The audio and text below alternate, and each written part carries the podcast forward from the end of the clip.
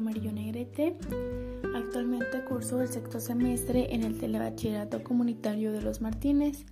El día de hoy pues les presentaré el tema del manejo sustentable del agua y dividido en dos subtemas que es plantas de tratamiento de aguas residuales y estrategias de aprovechamiento del agua.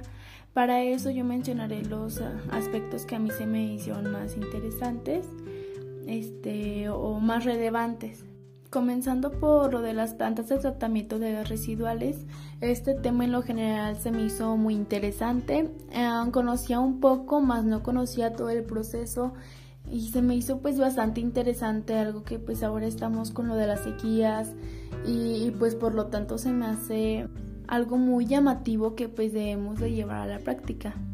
Decía que el tratamiento de, de aguas residuales era pues la depuración de aguas que consistía en una serie de procesos eh, físicos, químicos y biológicos que tenían como fin eliminar los contaminantes presentes en el agua y pues que ya tenían uso de, de los humanos.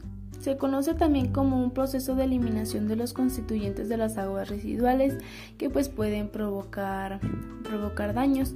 Decía que el tratamiento primario era el tratamiento donde se removía una fracción de los sólidos sedimentales y en suspensión por medio de físicos o químicos. En este se eliminaban, pues, por ejemplo, algunas materias orgánicas que aún existen en el agua y pues para proceder a, la purificación. En el tratamiento secundario era como terminar el tratamiento primario. Para este pues tenía que consistir en ahora sí dejarlo sin ningún tipo de materia y que el agua estuviera limpia. El tratamiento terciario consistía en ahora sí eliminar un poco más químico. Era un, es un procedimiento más avanzado que consiste en pues dejar más limpia el agua y, y sin contaminantes. Posteriormente a esto ella ya podrá ser reutilizada y pues tener una vida más larga de uso, no solamente tirarla y desecharla y que pues no tenga el uso que le debemos dar y pues estar sufriendo como lo, digo ahorita de sequía o no tanto de la sequía sino con la escasez de agua hasta potable. Otro punto era las estrategias de aprovechamiento del agua. En este decía que hay tres sistemas de aprovechamiento del agua y esto se refiere a que hay tres tipos de agua que puede ser aprovechada y salvada. Los primeros dos son muy similares y el último pues cambia un poco debido a de dónde proviene el agua. La primera decía que era el agua pluvial este es el agua que cae de las lluvias y esta se puede utilizar de forma importante para satisfacer necesidades de agua no potable, como el agua para riego, las cisternas o inodoros, depósitos contra incendios. Esta agua pluvial la podemos captar todos en nuestra casa, este, poniendo algún bote mm, o barriles, cosas grandes en la que esta pueda ser recuperada y luego nosotros usarla para pues lavar algunas cosas, como lo mencioné, para el baño, para limpiar la casa o para darle de tomar a, tomar a las mascotas. Otro era el aprovechamiento del agua sobrante de piscinas. Esta ya está clorada, sin embargo se puede volver a purificar y tener una vida más larga de uso.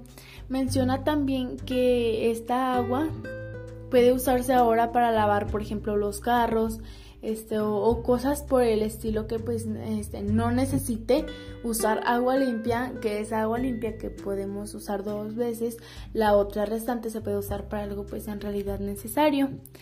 La reutilización de aguas grises es la tercera. Estas son las aguas que provienen de la ducha, de la lavadora, de lavamanos, del WC, etc. Entonces en esta se usa una mecánica distinta para manejar una red propia y limpia.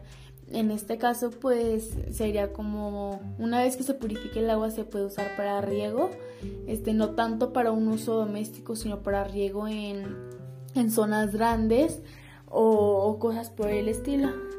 Este tema se me hizo muy interesante y pues yo aprendí muchísimas cosas.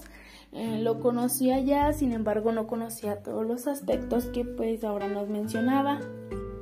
Se me hace de vital importancia pues incluirlo en nuestra vida diaria debido a, la importancia que tiene el agua y a lo que estamos sufriendo hoy en día.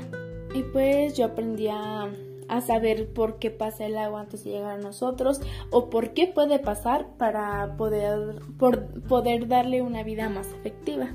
Y eso es todo, gracias.